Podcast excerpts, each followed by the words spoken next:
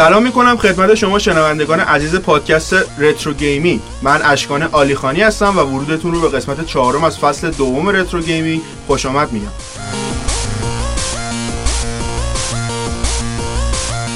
سری پادکست Retro Gaming به صورت کلی سعی داره سفر کنه به دوران قدیم در صنعت بازی های ویدیویی و داستانهایی که شاید تا حالا از گذشته نشنیده بودید رو براتون تعریف کنه.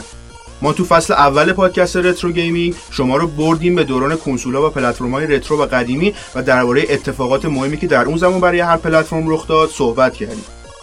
اما اگر قسمت های جدید پادکست رو دنبال کرده باشید حتما می‌دونید که در فصل دوم تمرکزمون روی تاریخ صنعت گیم یا بازی سازی در کشورهایی که وضعیت ویدیو گیم در اونها نسبت به کشورهای توسعه یافته در سطح پایینتری قرار داره و این کشورها در حال طی کردن یک مسیر پیشرفت و رو به جلو هستند. ما از همون ابتدای فصل دوم گفتیم چه چیزی بهتر از اینکه همین اول به سراغ تاریخ بازیسازی در کشور خودمون ایران بریم و طی سه قسمت گذشته سعی کردیم اطلاعات مفیدی از تاریخ بازیسازی در ایران رو به شما ارائه بدیم.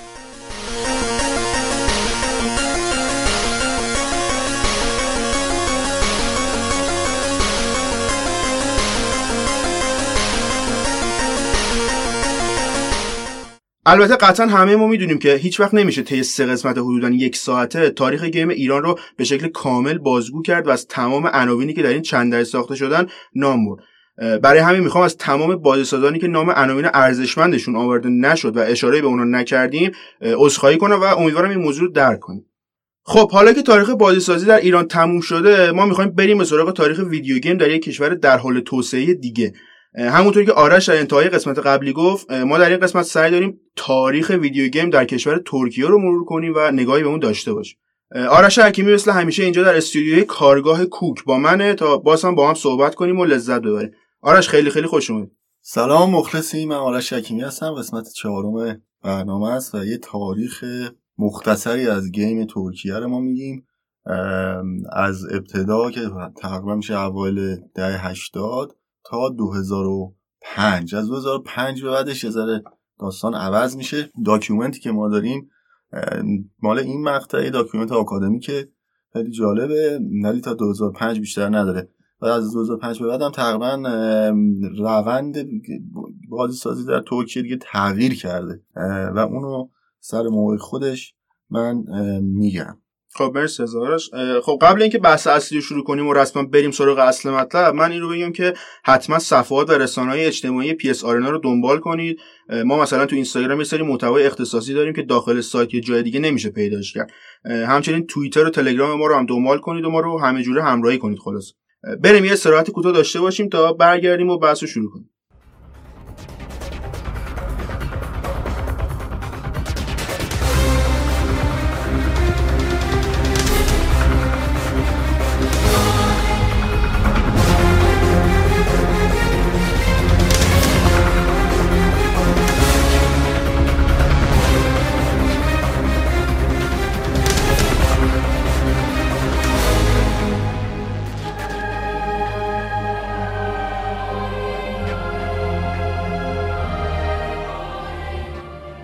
آرش اگه یادت باشه ما تو قسمت اول از فصل اول Retro Game همون ابتدای کارمون رفتیم به سراغ موضوع ورود video game و اولین کنسول بازی به ایران. مثلا گفتیم که TV Game در سال 55 شمسی به صورت رسمی عرضه و بومی سازی شد و غیره.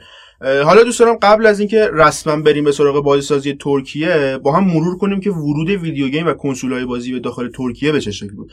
اون دوران ترکیه چه وضعیتی داشت و مردم نسبت به سرگرمی دیجیتال جدیدی که داشت کم کم خودشون نشون می‌داد چه واکنشی نشون دادن؟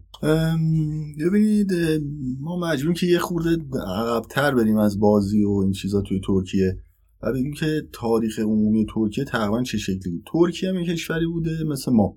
یعنی امپراتوری بوده که شاهنشاهی بوده که بعدا تبدیل میشه به حکومت مدرن تری بعد از جنگ اول تقریبا اتفاق میفته یه آقای مصطفی کمالی پیدا میشه و میاد و مجلس تشکیل میده و دولت تشکیل میده میشه جمهوری ترکیه. قبلش امپراتوری عثمانی بوده. چند تا کشور جدا میشن انگلستان حمله می‌کنه بهشون و انگلستان تقریبا نقشه جدید رو می‌کشه. چند تا کشور ازش جدا میشن و میشه همین ترکیه که ما الان دیدیم و تبدیل میشه و بعد مصطفی کمال میاد استقلال برقرار می‌کنه و سلازا میشه جمهوری ترکیه. اما بعد از اینکه مصطفی کمال میاد در اون سال همون جنگ اول بوده دیگه 1900 مثلا 20 دقیقا تاریخ جنگ اول یادم نمیاد. چندین بار کودتا میشه توی ترکیه.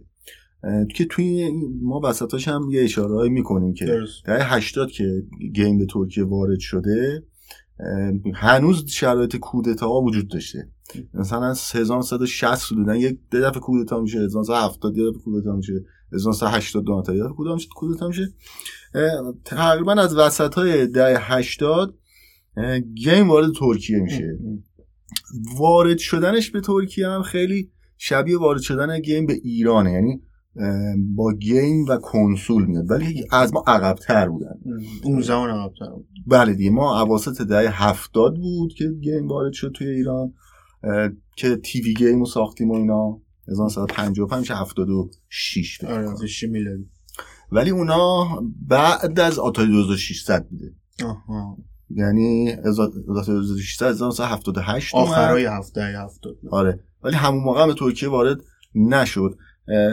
فکر کنم در سال 81 اینا حکومت ترکیه تج... 83 حکومت ترکیه بازار آزاد رو پذیرفت. قبلش همه چیز نسبتا سوسیالیستی طور بود. همه چی ملی بود و این داستان. از اون به بعد یه عده کنسول برداشتن آوردن و game برداشتن آوردن. آتاری بی اومد دیگه. 83 دیگه کنسول مطرح اون موقع آتاری بود. اما چیزی که توی مطلب ذکر می‌کنه میگه که game در ترکیه خیلی دیرتر از جهان آغاز شد. اما یه فضای موازی واسه خودش پیش برد. موازیش این که اولش خود بازی کردن بعد رفتن تو کلاب ها بازی کردن بعد شروع کردن بازی ساختن. از یه جایی به بعد دیگه تقریبا از همین 2005 6 به بعد اینا شاید هم یه خود دیرتر دیگه video game ترکیه شد مثل video game بقیه جهان. یعنی خیلی الان فرقی بین مثلا game ترکیه نمی‌دونم با نمی‌دونم کجا بهت بگم با مثلا حالا لهستان پیشرفته پیشرفته تره ولی مثلا آلمان وجود نداره آنچنان. یعنی شاید دانشگاه دارن نمی‌دونم game studio دارن یکی از مش... مشارکت کننده های اصلی توی games یعنی روش کارشون رو کردن به سمت به سمت کشورهای توسعه یافته. از اونها الگو گرفتن اصلا ببین روش کار همه همینه. یعنی حل شدن تو اونا. مثل همه جا مثل لهستان که مثلا 1989 حالا اونو بعدا میگیم 1989 که فروپاشی شوروی شد شد کشور مستقل. دیگه شد مثل بقیه کشور. خیلی سریع مثلا فکر کنم 2004 اینا عضو اتحادیه اروپا شد. شد مثل بقیه استودیو تشکیل داد و گیم ساخت و رفت کشورهای دیگه تجربه آورد مدرس آورد نمی‌دونم تکنولوژی آورد و شروع کرد گیم ساختن. ترک هم همین کارو کردن ولی نه به اون تر تمیزی لهستان. اما مطلب ما میگه که در ترکیه گیم اینطوری آغاز شد که آتاری اومد. و به صورت یه, یه سری کارآفرین پیدا شدن چون آتاری خیلی گرون بود براشون. نمی‌تونستن بخرن. مثلا درآمد سالانه یک نفر توی ترکیه حدودا هزار دلار بود اون موقع. و نمی‌تونستن کامپیوتر بخرن نمی‌دونم کومودو 64 اون موقع بود نمی‌تونستن بخرن. آفرین. و یه پیدا شدن که آتاری, آتاری هال ساختن مثلا آتاری سالون. سالون هایی ساختن که بچه ها می‌رفتن اون تو تا نصف شب بازی می‌کردن.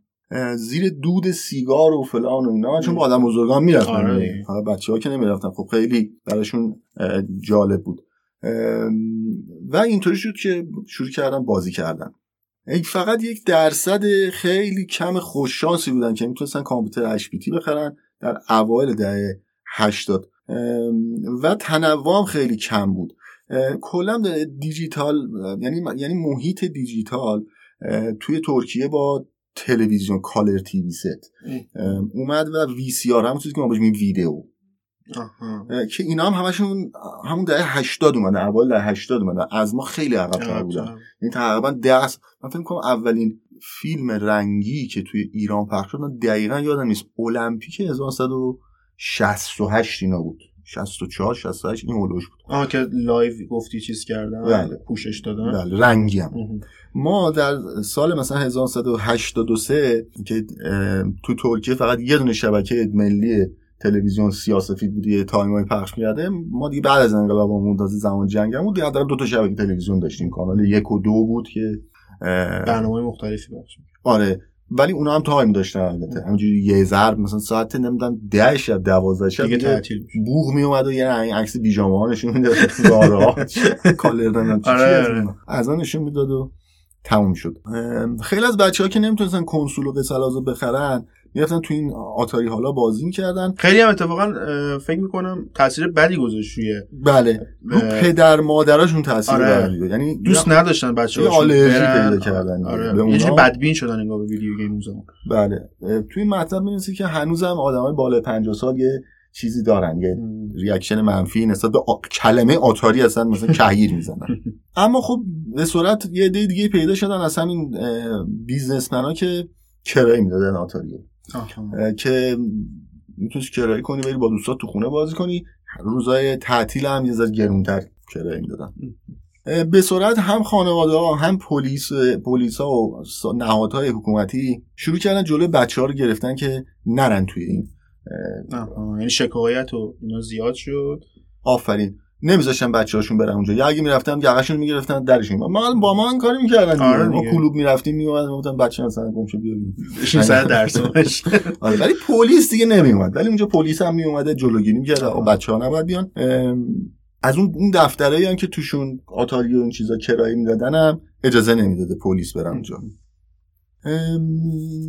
از به خدمتتون که آهان در سال 1985 یه اصلاحیه به قانون می‌زنن که توی اون اصلاحیه میگن که اون جاهایی که قراره که game console کرایه بدن و برن اونجا کلوپا و اینا اینا باید بیان حتما مجوز بگیرن. آه ثبت بشن.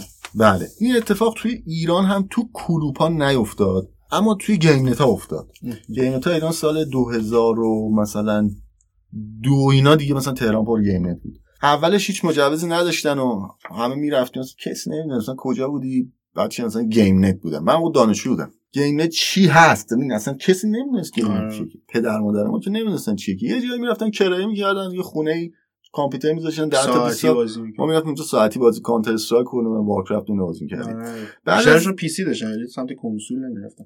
آره آره نه، چون کنسول. نبود اون موقع. آره. اون موقع پلی استیشن یک بود. یک دو هم تازه آره ایکس باکس مثلا من یادم که اولین version ش همون موقع اومد. آره 2001 اومد. ولی خب دلیل گیم نت این بود که دلیل اصلیش کانتر استرایک بود. کانتر استرایک که می‌شد 55 خیلی روون بازی آره. کرد و آره. بعد اون گیم نت رفتن زیر نظر صنف لوازم ورزشی که از اون ربطی هم نداشته اومدن گرفتن بس اماکن می اومد و اینا. الان دیگه نمی‌دونم مثلا تکلیفشون چیه از کجا مجوز می‌گیرن و اینا. نمی‌دونم تکلیف شده. از اوایل دهه 80 مثلا اواسط دهه 80 اه، وسایل الکترونیکی کامپیوترهای خیلی یه ذره ارزون تری اومدن. personal computer مثل مثلا سینکلر ZX اسپکتروم. که قبلا فکر کنم تو پادکست قبلی معرفی آره کردیم. درباره صحبت یه. چیزی تو اون. قسمت retro تو اون قسمت کومودور 64 گفتیم که رون رقیبای Commodore بله 64 رقیب Commodore 64 بود. یه کمپانی انگلیسی ساخته بودش. منم من تا حالا ندیده بودم تا اینکه فرشاد یه دونه داره دیگه. رفت خونه فرشاد. رفتم اون اولین بار اونجا دیدم. VIC 20 اونم که یه مدل Commodore بود. خود Commodore 64 چیزایی بودن که digital games رو آوردن دیگه توی خونه ها. اون موقع ارزون تر شده بود اونا. احتمالا من نمی‌دونم تکلیف اینا چون قاچاق می‌شدن. چون تو ایران که قاچاق آره. می‌شدن یعنی همیشه قاچاق بود. و شما در نظر بگیر وقتی که مثلا Atari اومد سال مثلا 60 و نمی‌دونم 7 8 این حولو 65 اینا اومد 12 هزار تومان بود. بعد خب قاچاق اینجوری که اولش خیلی گرون اومد کم کم ارزون. شد. بعدا Amiga اومد و نمی‌دونم IBM compatible PCs اومدن که الان این لفظ که اینجا نوشته دیگه ما استفاده نمی‌کنیم. قدیم من یادم که می‌گفتیم کامپیوتر یا Macintosh ه IB یا IBM compatible ه. آی بی ام کامپیوتر یعنی همین کامپیوتری که ما الان داریم. امروزی. غیر مکینتاش. یه دلیل دیگه هم اما داشت. دلیل دیگهش این بود که که کومودور محبوبیتش بیشتر از آتاری شد. دلیلش این بود که کومودور خب یک پرسونال کامپیوتر بود آره. و این توجیه برای پدر مادر وجود داشتش که خب اینو ما راحت‌تر می‌خریم این دیگه فقط بازی نیست مثلا آره. اینو می‌خریم مشقات هم نمی‌دونم. باش بنویس نمی‌دونم. نه، درسات هم با این بخون که عملا چرته دیگه آره. باز بازی می‌کردیم ماش دیگه کار خاصی نمی‌شد نهایتا می‌تونستی بری مثلا کتاب بخری کد گیمو بزنی اون تو باز بازی کن. آره. متوجهی؟ به درد یه عده‌ای می‌خورد. مثلا کار حسابداری محاسباتی اینا خب خیلی راحت. تو اون زمان خیلی کار راحتی بود نه برای بچه مدرسه ای به هیچ دردی غیر از گیم نمی‌خورد کومودور قطعا. یا اینکه مثلا علاقمندش کنه به برنامه‌نویسی. و مثلا بازی سازی چیزی که توی مطلب اولش ذکر کرده و من یادم رفت بگم اینه که نوشته که در ترکیه تلاش های سخت افزاری مهمی توی ویدیو انجام نشده. یعنی حداقل؟ تا 2005 یعنی کنسول خاصی نساختن چیپ خاصی ارائه ندادن. خودشون صنعت ساختش این. سخت افزاری خاصی تو اونجا حداقل مهم نویسنده ها نوشتن که نبوده که ما این رو تو مطلب ذکر بکنیم. اما ما حداقل یه دونه تو ایران داریم دیگه که همون TV game. هرچند که چیپشو آره میخریدیم ولی به هر حال ما یه سازی و قابش کارخونه ای بود که اولین game تاریخ بود.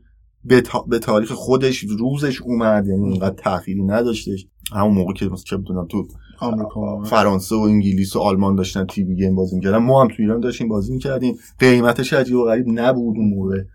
قابل خریدن بود برای خیلی ها پدر بزرگتون هم خریده بود دیگه. آره. تیوی گیم معروف. آره.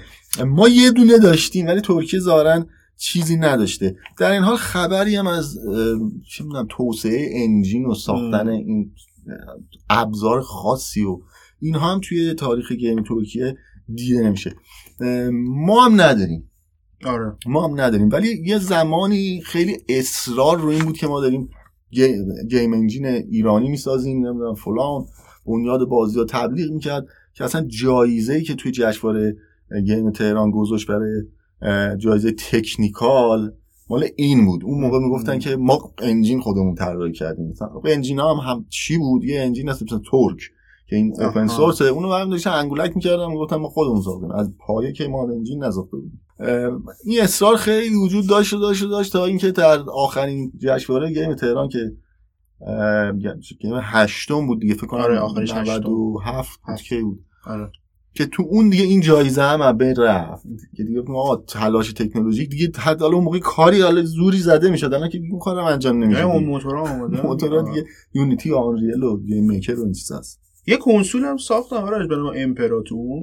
حالا نمی‌خوایم که اصلا خیلی واردش بشم آها اون کنسول ایران؟ نه اصلا اون دروغ بود دیگه. این از این دروغایی بود که متصدیش هم اون بنیاد آقای دکتر مینایی بود که به همه غرفه می‌داد و تو بوق و کرنا. می‌کرد. یه غرفه داده بودن توی نمایشگاه. چقدر گنده. سخت افزار اون واسه کجا بود؟ چین.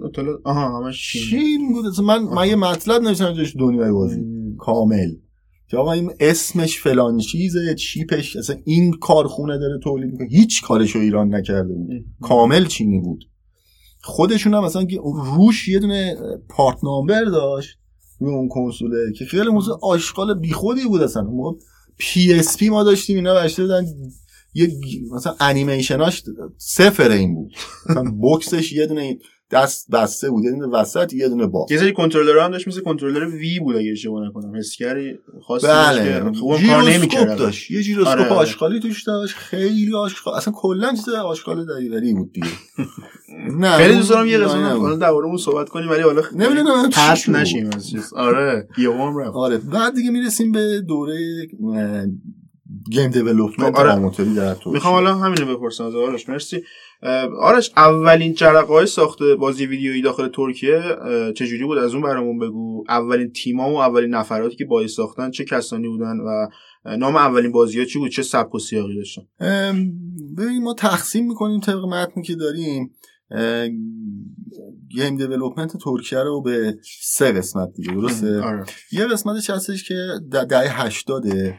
شروع بازیسازی به اسم stage آماتور دوره آماتور دوره آماتوری. دوره آماتوری چی بوده که مثلا توی دانشگاه ها روی کامپیوترها که توی دانشگاه تک و توک وجود داشته mainframe ی بوده هکذا بوده اونای computer science میخوندن شروع کردن یه game مثل چه می‌دونم XO ی بازی. بازی. آره mind game کوچیکی. اینا روی اونا ساختن. تو جهان هم همین بود دیگه توی آمریکا هم اولین game توی دانشگاه ساخته شد توی MIT ساخته شد. از TV game استیو راسل یه بازی به اسم Spacewar.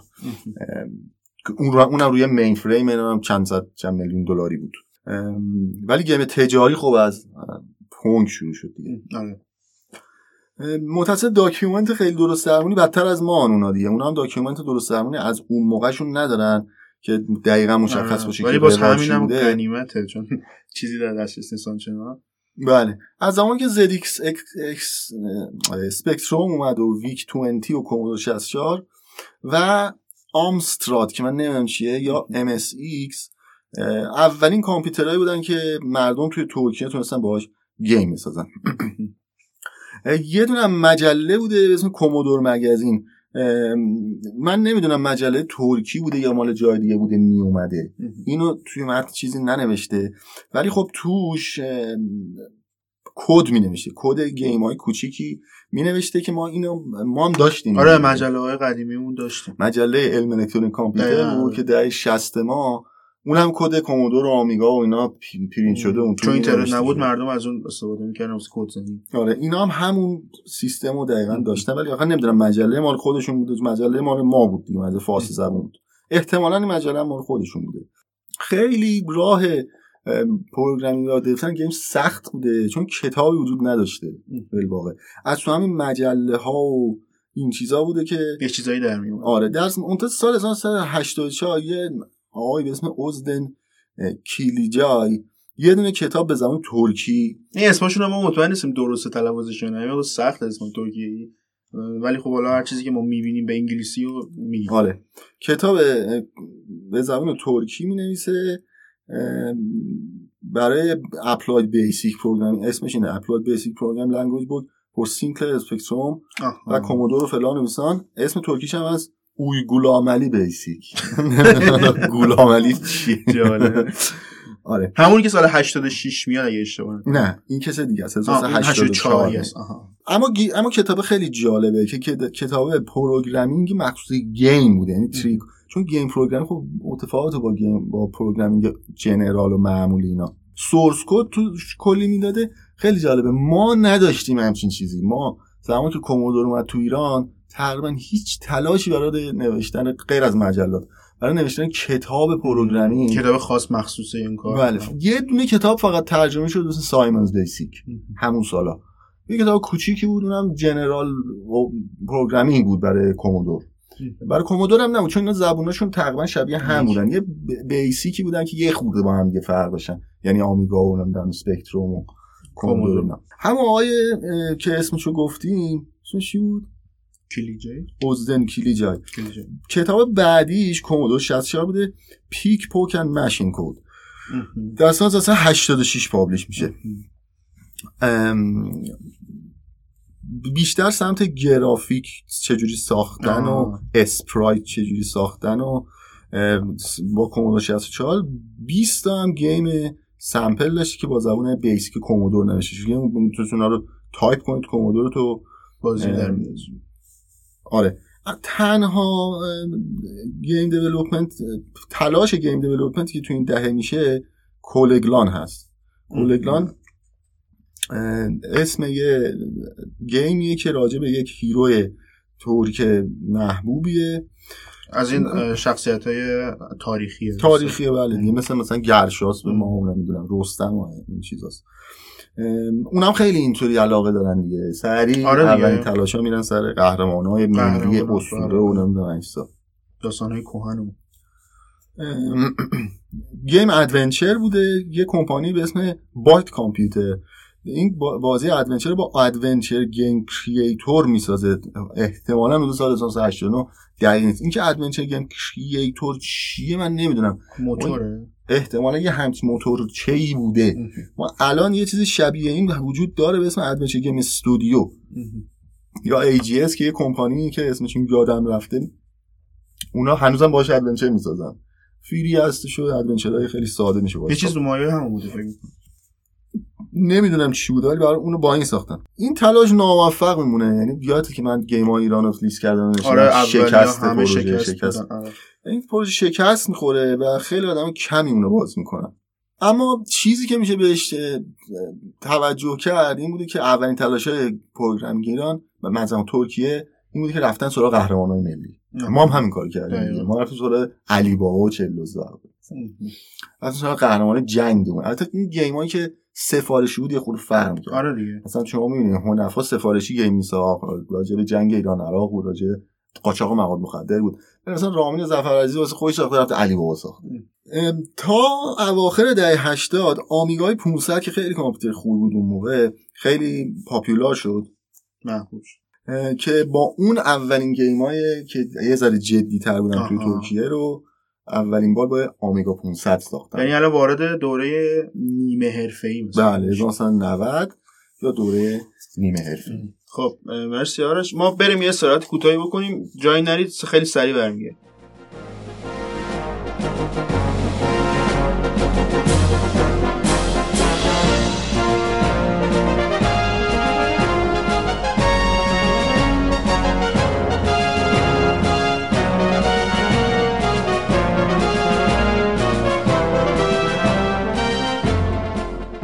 خب بریم سراغ بخش نیمه حرفه‌ای دوره نیمه حرفه‌ای گیم ترکیه. آرش ادامه بدیم. بله در ادامه در اوا... در اوایل دهه 90 آمیگای 500 میاد که به لحاظ گرافیکی خیلی قوی تر بود از کومودور خیلی سریعتر بود. کیفیت گرافیک شاید خیلی بهتری ارائه داره خیلی سریعتر بود. خیلی کار باش راحت تر بود. و باعث میشه که یه سری گروه های جدید علاقه بشن بیان گیم بسازن. یه نرم افزاری هم داشته به اسم AMOS که من نمی‌دونم چیه. من پیدا نکردم چیه. احتمالاً چیزی مربوط به آمیگا بوده یا هر چی. که با این نرم افزار 500 بوده این نرم افزار. احتمالا دیگه. خیلی کار رو راحت می‌کرده و خیلی تشکیل کرده پروگرامرهای زیادی که بیان با این شروع کنن تست کردن. یه آقای دیگه به اسم سدات کلوگلو جز اصلی ترین آدمایی بوده که تو این دوره کار video game development انجام, میده. به قولی از لول یک آماتوری بوده این می‌رسه به لول دو. و اولین game حرفه ایش رو اولین game حرفه ای خودش و ترکیه رو در سال 1992 می‌سازه. اسم کمپانیش اسم کمپانی که نشتن از دفتر کوچیکی. کوچیک داشتن. Digital Dreams بوده که کلولو ادارش. می‌کرده. یه دونه game منتشر اولین game ی که write می‌کنن و اینا مثلا آه رو دیسک میره box میشه. دیسک که نبوده احتمالا روی کاست من یادم Amiga چی بود. تو کاست بود کاست آه اگه واسه Amiga بود. بوده که آره فکر کنم آره. اسم game بوده هنجر یا خنجر. dagger ام، اما داستانی که چه بلایی به سر اون میاد. این, این خودش بقیهش خود آقای کلوغلو داستان جای مکتوب نبوده تا قبل از این. document ی که ما داریم. آقای کلوغلو یه چیز را میندازه. یه club طور را میندازه. Amiga Professional Users Club که 450 نفر عضو می‌گیره. حالا اینکه این club ه نمی‌دونم چی بوده اینترنتی ازش چی کار می‌کرد نه نه نه نه منظورم که این قاطع اینترنتی که نبوده. اون موقع. نمی‌کنم اینترنت اونا داشتن. به چه روشی اینا به هم وصل رو اینجا توضیح نداده. اولین game استراتژی ترکیه رو اون موقع ایدهش رو مطرح می‌کنه. در نوامبر 1990 اه، سناریویی رو می‌نویسه و تو با اعضای اون club در میون می‌ذاره. خیلی افراد اون موقع از مثلا گرافیستای artist graphic artist ای حرفه‌ای تاریخ نمی‌دونم تاریخ نویسا. نویسا پروژه رو support می‌کنن با حالا نمی‌دونم مالی قاطعا support نمی‌کنن با کامنتی چیزی حمایت دانششون دیگه. آره. شروع می‌کنه از historical event ها رو لیست می‌کنه و accessory های قرون وسطا رو و مثلا روانشناسی کودک و اینا همه بهش مشاوره میدن که چیکار کنه که game بهتر بشه. این همون بازی dagger ه درسته؟ این توضیحی که داری میدین برای بازی dagger ه آره آره, آره. مال دنگه خب. قبل از اینکه game منت- منتشر بشه توی مجله محلی به اسم مجله Amiga که ترکی. بوده اون موقع داشتن ما اون نداشتیم هم چیزی ما فقط آره. علم الکترونیک کامپیوتر داشتیم یه بخشیش رو اختصاص می‌داد آره شاید یه مجله های دیگه هم داشتیم خیلی من این مجله مخصوص مثلا Amiga و اینا نداشت یادمون هم بیفته که اون موقع هنوز ه- 1990 تازه جنگ ایران تموم شد همون موقع تازه تموم شده مهمترین قسمت پروژه اینه که وقتی که تموم میشه باید اینا رو write کنن رو دیسکت. چیکار می‌کنن؟ خب رو دیسکت write کردن device مخصوص داشته اون موقع. یعنی تو می‌خواستی از یه دونه مثلا سافر مثلا سه هزار تا نسخه بگیری هر کدومش هم سه تا دیسک بود میشه مثلا نه هزار تا دیسک. تو با. با فلاپی نمی‌دونم درایو کامپیوترت که پیر می‌شدی که آره. مثلا ای دونه دونه دونه. اینا به یه device های مخصوصی داره writer دیگه.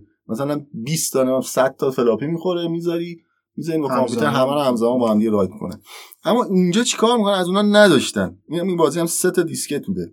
هر دیسکت هم سه و نیم دقیقه وقت می‌گرفته. بعد از اونم باید چک کنی ببین درست کپی شده یا نشده. خیلی وقت میده اما این کار رو همون اعضای اون club آمیگا آرش انجام میدن. این club اینجا به درد خورد داوطلبانه. اینجا هم به دردش می‌خوره دیگه. که این مسئله در مشکل production و آها یه جوری game tester بودن. آره با crowd sourcing حل می‌کنن. یعنی با مشارکت اون کاری که. تو ایران ما هیچ وقت تقریبا انجام نه. الان یه ذره داره میشه ولی همش ما منتظر بودیم که یه کسی پول بده. بیاد آقا چرا پول نمیدیم من game مو write کنم چرا ناشر نمیارید؟ چرا نمی‌دونم دستگاه به ما نمی‌دید؟ ولی اینا خیلی از این داستانا زیاد این تو. از سال 1992 دیگه بالاخره بعد از یک سال game منتشر میشه.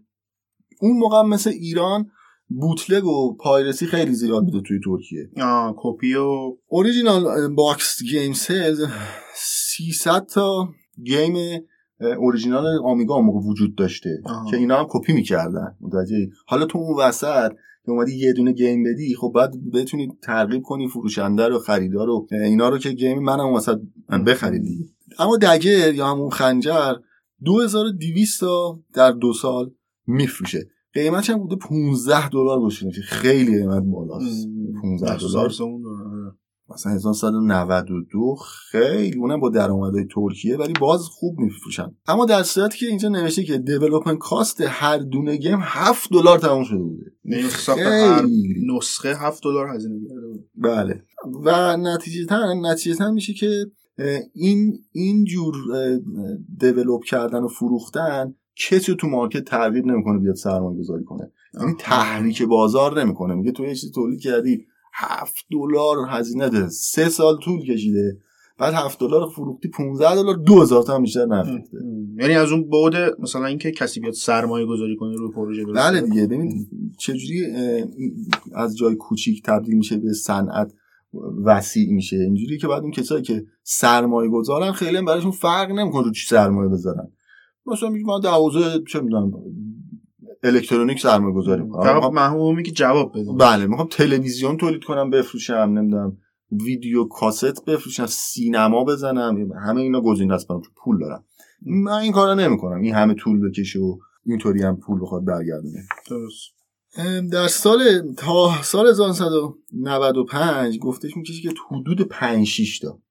5 6 تا گیم برای آمیگا توی ترکیه منتشر میشه.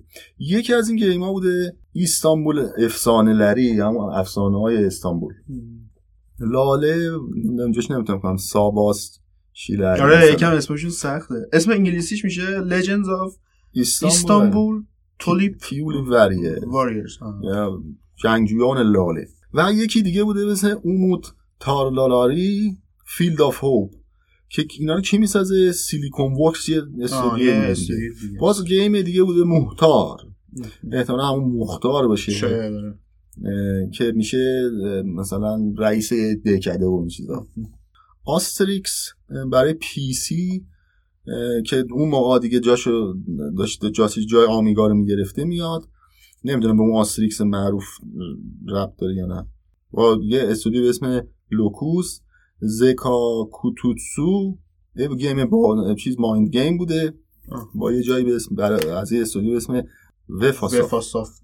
وفا سافت احتمالا وفا هم موفا میشه آها بعد از 1995 که پی سی میاد تقریبا جای آمیگا رو می‌گیره. آره پی سی های امروزی اون موقع تازه اومدن و بله. کارت گرافیک هایی که سه بودی می‌تونستن پردازش کنن تصویر رو آفرین. و اونجا بوده که اون Legend of Istanbul یا İstanbul Efsaneleri برای PC تا در 1996 پورت میشه. همون سال یه استودیوی کارتون ساز یعنی انیمیشن ساز اولین game با تم کارتونی render شده بوده رو که game comedy adventure بوده. اون موقع منتشر می‌کنه. اسمش هم Detective Storm Dedektif Fırtına. این اسم بعدا همون استودیو استودیو کارتون سازی بوده. یه game فیلمی هم می‌سازه. احتمالا اینجا اینجا نمیشه. مووی ادونچر گیم مثل مثلا بازی انتقام که احتمالا اونه. من چیز دیگه اینجا توضیح نداده. movie adventure game یعنی چی؟ ما نمی‌دونیم ولی احتمالا همون ویدیو گرفتن اینا. اما برای اینکه برای اینکه ما بدونیم که یه ایده بهتری داشته باشیم از گیم دیولپمنت ترکیه باید این کمپانی سیلیکون ورکس و یک یک کمپانی دیگه هست مثل کامپیوفیلیاکس یه گروه بودن. که اینا بیشتر فعالیت می‌کردن اون موقع تو دوره سمای پروفشنال ببین ما هم تو این دوره اینا خیلی مهمه. آره ما هم همون موقع همون موقع ما گفتیم تو ایران هم تقریبا همین بود دیگه. یه هنفایی بود و همون 1995 6 این لوش بودن اونا. یه یه جای دیگه هم بود که یادم نیست اصلا تو توییتر باشون صحبت کردم یه آقایی بود با برادرش گیم ساخت و یه رامی زفر از دیدی کسی دیگه ای نبود عملا. اینجا هم همین بوده دیگه. مثلا دو سه جا داشتن کار می‌کردن. اولین game اون Silicon Works که commercial تجاری میشه بوده Field of Hopes که چی بوده یک farm manager شبیه سازی مزرعه و مدیریت منابع این game ی که همین Silicon Works می‌سازه شاید اولین game ی بوده که خیلی همه چیز حرفه‌ای بوده مثلا گرافیک طراحی جلد داشته و بسته بندی داشته و موزیکش اورجینال بوده و یه جوری اولین بوده از این نظر دیگه. بله. یه بازی کاملا اورجیناله. بله. بله. اما قضیه که برای, برای این game خیلی جالبه نحوه distribution ش یعنی توزیعش اون باز این کاریه که تو ایران ما اینجا انجام ندیم همیشه گفتیم اون یاد بازی ها چرا game رو publish نمی‌کنی؟ آقا چرا آدم نمیاری آقا چرا فلان؟ بیان یه پولی ما بدید game رو بگیرید خودتون ببرید نکن. آخه روش اینا هم خیلی باحال حالا می‌رسیم خب ببین اصلا اصلا باید اینجوری باشه. این وقتی که چیزی نیست تو باید تلاش خودتو بکنی. رفتن مویرگی خودشون گوشه تو کیفشون اعضای استودیو که game ساختن بردن تو مغازه ها پخش کردن. ما مغازه داشتیم اون موقع. مغازه فروشگاه game آره. داشتیم. کم هم نبودن. در, در مثلا سال 95 96 کم نبودن. باشه ما کلی فروشگاه دیگه داریم. کیوسکای روزنامه تو ایران هفت دولت آزادن. هر چی دلشون بخواد می‌تونن بفروشن. آره. هر چی دلشون بخواد میفروشن. game هم میذاشتیم میفروختیم. سوپرمارکت ها تو ایران دقیقا اونا خود مختارن هر چی دلشون بخواد آره. میفروشن. ما میفروختن یه زمان کلوب های ویدیو داشتیم فیلم کرایه دادن یا آره، فروشی. خیلی هم اونا هم بودن. اونا هم تازه می‌تونستن بفروشن. ما فروشگاه مخصوص game هم کلی داشتیم. مخصوص نرم افزار دیگه game بودن از اساسا. نرم افزاری اون موقع وجود نداشت خیلی. یعنی کسی نمی‌رفت تو اونجا نرم افزار. تو چی می‌خواستی بری بخری؟ ویندوز مثلا 95 یعنی فقط game که نمیفروختن مثلا بالاخره. کتاب داشتن و game. آره، این دو تا آره. چیز بود. یه سری هم نرم افزار هم داشتن. یعنی یعنی اگه مثلا یه کتابچه داشتن 300 صفحه بود 5 صفحهش software بود 295 صفحهش game بود. متوجه اون موقع ویندوز هم تازه ویندوز 95 تازه اون موقع اومد. آره. قبلش که MS-DOS بود و همه کامپیوتر داشتن یه MS-DOS ی روش بود. هزار کپی برای اینا با این روش میفروشن دیگه. اما باز هم به زرم منظورا تونستن که در سر به سر کنن. باز هم نمی‌تونن سر به سر کنن. بعدش این سیلیکون ورس اون بازی افسانه استانبول رو می‌سازه که 1994 ساخته شده بوده. این دو هزار تا میفروشه. ببین هنوزم اینا دارن زوم. ما این کارو نکردیم. الانم من تو کتم نمیره که مثلا گرشاس به 500 هزار نسخه فرو کجا 500 هزار هنوز تو کتم نمیره این این عددا تو کتم میره هزار تا دو هزار ما مجله داشتیم. اون موقع مجله بازی نما و بازی رایانه بود. دنیای حتی 95 نداشتیم. مثلا 2005 آره. داشتیم اینا بودن. تو 95 هم داشتیم. مجله علم الکترونیک بود کامپیوتر بود نمی‌دونم. بزرگراه رایانه بود. چیزهای مختلف یکی دیگه هم بود. دنیای انفرماتیک بود. اینا بودن. اینا فروششون همین قدا بود. دو هزار تا سه هزار تا پنج هزار تا. این داشتن که bundle کنن game و با مجلهشون بدن. دنیای بازی این قابلیت داشت. ما در ماکسیموم تیراژمون در ماه مثلا بود سی هزار تا. همش نفروخته ها. بگو 50 هزارش برگشتیم ما دو هفته نامه بودیم که در این مقاطعی مثلا شاید 15 هزار تا چاپ می‌کردیم. 15 هزار تا میفروختیم. هیچ کس هیچ وقت نیاد به ما بگه آقا game منو بذار با مجلت بفروش. می‌تونست ولی این کارو بکن بله. این کارا نشد. همه نشستن گفتن یکی بیاد به ما 400 میلیون بده گیمو بگیره ببره. بتونیم عرضه کنیم. بله. اما اینا این کارو کردن. اینا راهی که اینا رفتن از راه ما خیلی واقعی تر بوده. در این حال من رد آثاری از حکومت هم نمیرم تو بازسازی اینا. بازی سفارشی بنیاد و... فلان اومد پول داد ما ساختیم و نمی‌دونم تبیان اومد و مواد مخدر اومد و دولت همچی کنه و بعد به ما سوبسید بده. تو این متن ننوشته در این چیزا رو. اینا سعی کردن با تلاش خودشون. خودشون برن جلو. بله. اما تا این مقطع هنوز هم استودیوهای ترکیه تا سال 95 6 اینا هنوز توی زیرزمینی کار می‌کردن. یعنی هنوز خیلی چهار پنج نفری بودن و به سر و سامون آنچنانی نرسیده بود. بله. نمی‌تونستن قیمت game اشون هم بیارن پایین. مثلا 15 دلار بوده 20 دلار بوده 35 دلار بوده. از اون طرف هم market شون ایران بوده دیگه. game کپی شده احتمالاً نمی‌دونم شاید میفروختن یه دلار. آره دیگه قطعا. طرف می‌رفته اونو می‌خرید جای نسخه آره،. بعد تو game- 35 دلار هم خیلی پوله. خب همین الانش هم زیاده همین الانش هم زیاده game واسه- indie 35 دلار ما نداریم آره، مثلا آره. ما ته indie مثلا Lucas Pope می‌ذاره 20 دلار. لازم اون Lucas Pope ه مثلا مهدی بهرامی game ش گذاشت 6 و نیم دلار. همین الان. کلی هم تورم داریم از اون موقع.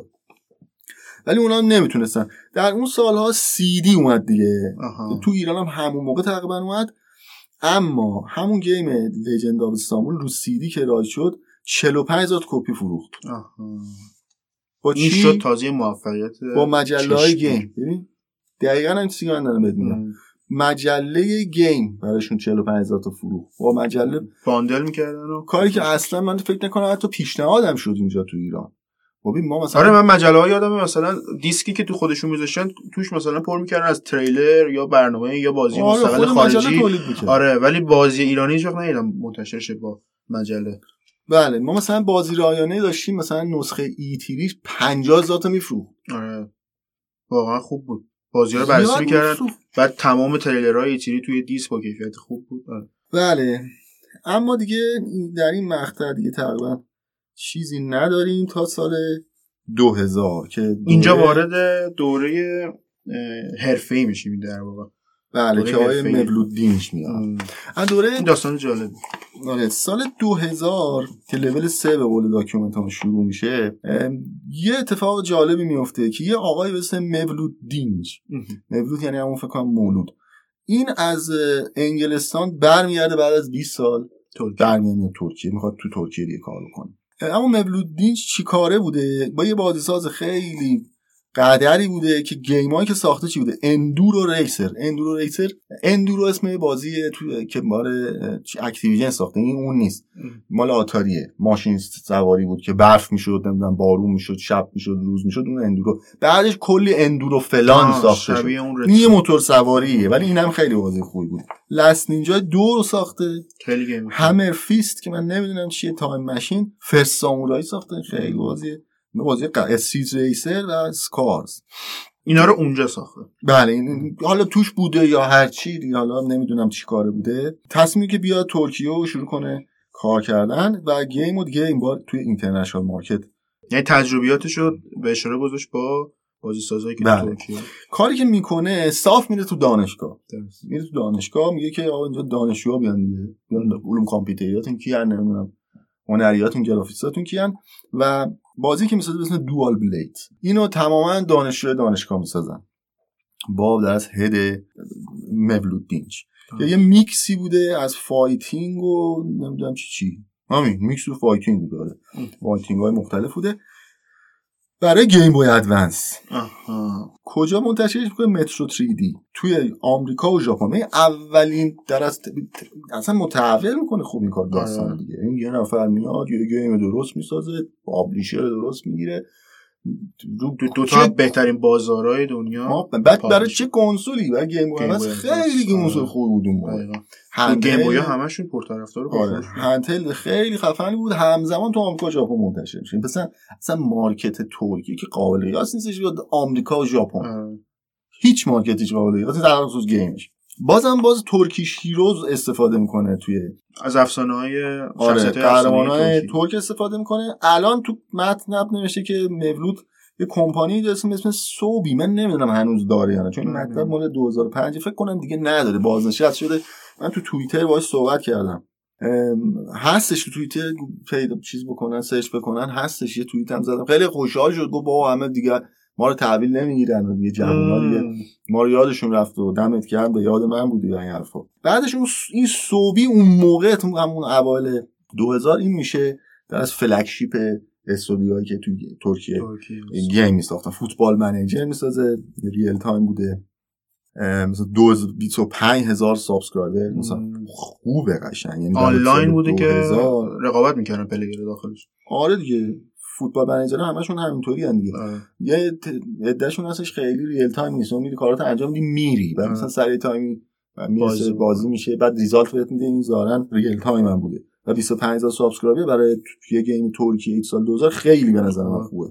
باز یه دونه آبازی آنلاین دیگه می‌سازه. سه بودی به اسم بیلیارد سه بودی بوده.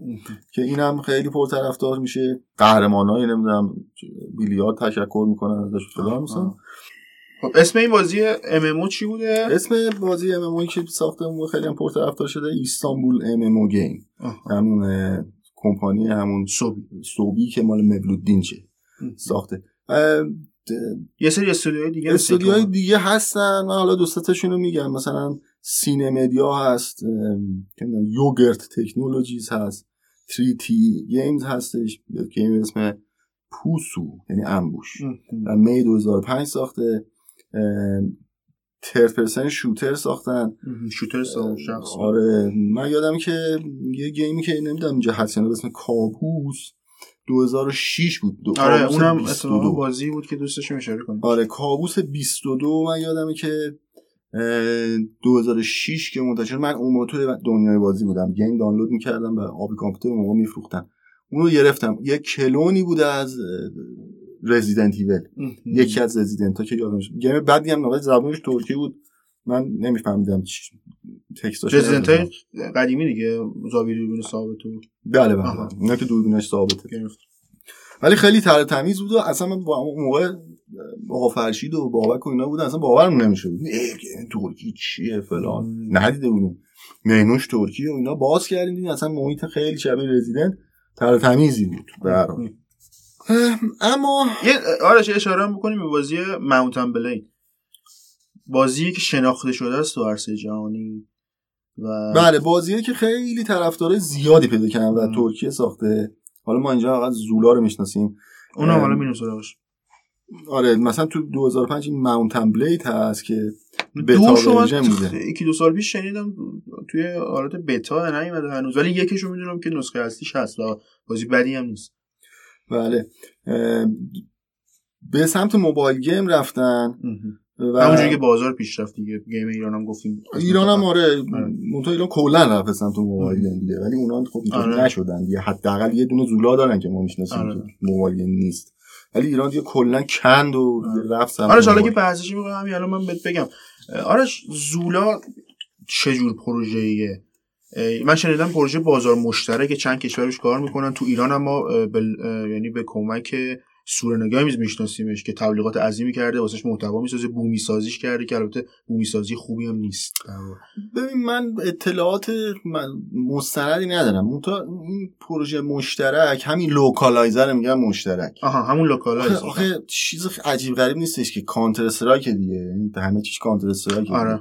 بعد شما بخواید مثلا به تو چه می‌دونم لهستان منتشر کنیم یا مثلا game developer لهستان که بیا چهار تا location تو لهستان یه map واسه ما بساز که اونجا بتونیم بهتر یا مثلا ب... چه می‌دونم اقتصادت هم بالانس کن واسه لهستان مثلا text ها رو هم بکن لهستان یا علی مدد حالا حالا ما با اونا شریکم. این چیزی که سر سرگرمی سرگرمی میگم. سورنا Games. به ما گفت پروژه مشترک. ما اینه دیدیم. چند تا map ایران ساختن. location های Counter Strike یه arena ی کوچیک هم هستن دیگه. من خیلی گنده ای که نیستن آره. که. یه میرن سر یه هابی می‌رسن به هم دیگه. فارسی کردن و خیلی هم خوب نیست. ریال کردن و اینا دیگه. دیگه به غیر از این. ما به این من به این نمیگم پروژه مشترک واقعا مثل ماد ساختنه. یعنی انگار, که ماد ساختی. گرفت می‌فهمی؟ یعنی بیس شما می‌گیریم برای ترکیه اون بومی سازی و آره دیگه اون احتمالاً به کشور دیگه انجام کلا بعد از همین 2005 بازی سازی ترکیه رفت به سمت همونجا که جهان داره میره. آها. یعنی استودیوها تشکیل شدن بعد استودیوهای خارجی اومدن اونجا شعبه زدن چون اونجا GDP پایینه دیگه یعنی دستمزد کمه. خیلی راحته. مثلا Zynga من می‌دونم اونجا کمپانی داره. خواهد تولید انجام میده. Riot Games داره. حالا غیر game ی ها مثلا آمازون هست اونجا نمی‌دونم هر هست.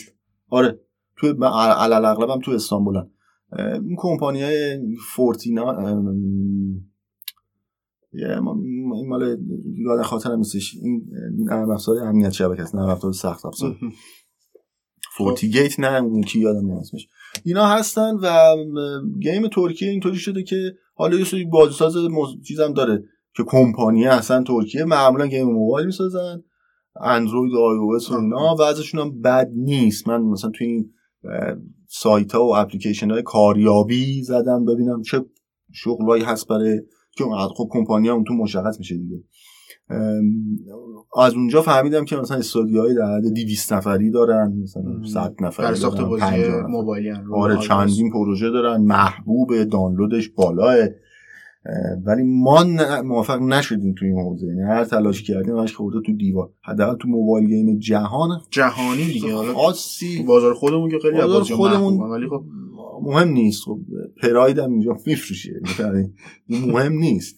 اون بازار که توش رقابت هست مهمه. همون که باعث میشه بشه بهش گفت صنعت. بله بله بله. باید رقابت وجود داشته باشه. باید هر کسی با هر پتانسیل که دوست داره بتونه بیاد تو بره بیرون. وقتی در بسته است اینجا یه چیزی برای خودش. همه چی که کمی میفروشه. بعضی هم دو کم میفروشن مثلا. آرش. خیلی کوتاه. اگه بخوایم الان ویدیو گیم ایران رو مقایسه کنیم با ویدیو گیم ترکیه به چه نتایجی می‌رسیم؟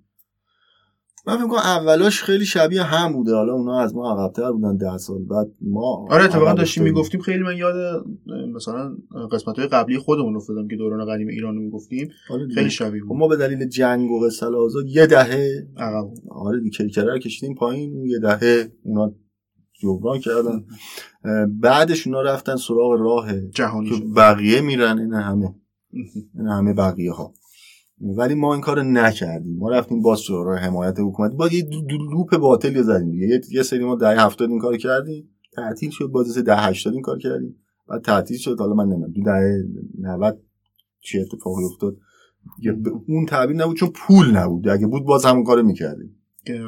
ولی اونا این کارو نکردن. رفت چون البته اونا تحریم هم نیستن. سالاست که ترکیه سعی می‌کنه عضو اتحادیه اروپا بشه. نتونسته بشه. و اقتصادش هم در یه مقاطعی خیلی خوب پیشرفت کرده. باز خیلی شوک اقتصادی زیاد بهش وارد شده. نوسان زیاد. این پنج سال اخیر هم وضع اقتصادشون باز خوب نیست. یعنی هی صعود کردن ارزش پولشون شده. یه سوم تقریبا. همین چند ماه اخیر 25 درصد فقط کم شده. و البته البته این اگه راه صادرات باز به برای ویدیو گیم میگم راه صادرات باز باشه خیلی بد نمیشه واسه اونا. چون اونا همون دستمزد رو دارن میدن باز دلاری پول می‌گیرن. ولی ولی ما نمی‌تونیم این کارو بکنیم. اصلا آره. هم راه بسته است هم محصول نداریم. آره. چون نرفتیم رفتیم سراغ کافه بازار. ما محصول محصول اونو ادپت می‌کنیم واسه کافه بازار. نمی‌کنیم واسه اپستور هر وقت هم خواستیم بکنیم تو دیو البته مثلا زهتابی نمی‌دونم چی وضعش چی شد. پسر خوانده رو گذاشت بکنم بد نبود. آره. بودن خب بالاخره کسایی که موافقت برسن. اما چه موفقیتی نمی‌دونم. از خودش آره خب مرسی آرش ازت. بحث خیلی جالبی بود. مرسی که با من بودی.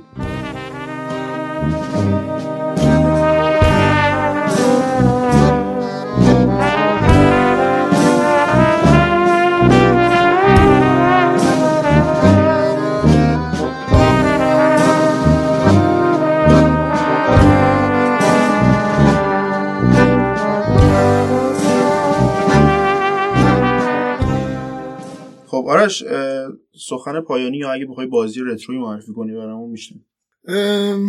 سخن پایانی اینه که game ترکیه بعد از سال 2005 یه خیلی رشد کرد. یعنی الان یه دفعه مثلا چند هزار game ساختن. درسته که در دوره دو دهه قبلش مثلا 10 تا دونه 5 تا دونه اینجوری. رشد تصاعدی داشت. آره. و game ی که معرفی می‌کنم بهتون خیلی game جالبی هنوزم که هنوز دو تا game معرفی می‌کنم یکی Civilization یکه. عجیب فکر کنم 50 کیلو بایت مثلا خیلی جالبه. واسه سال چنده یه دقیقه حالا 89 نمی‌دونم چیزا احتمالاً.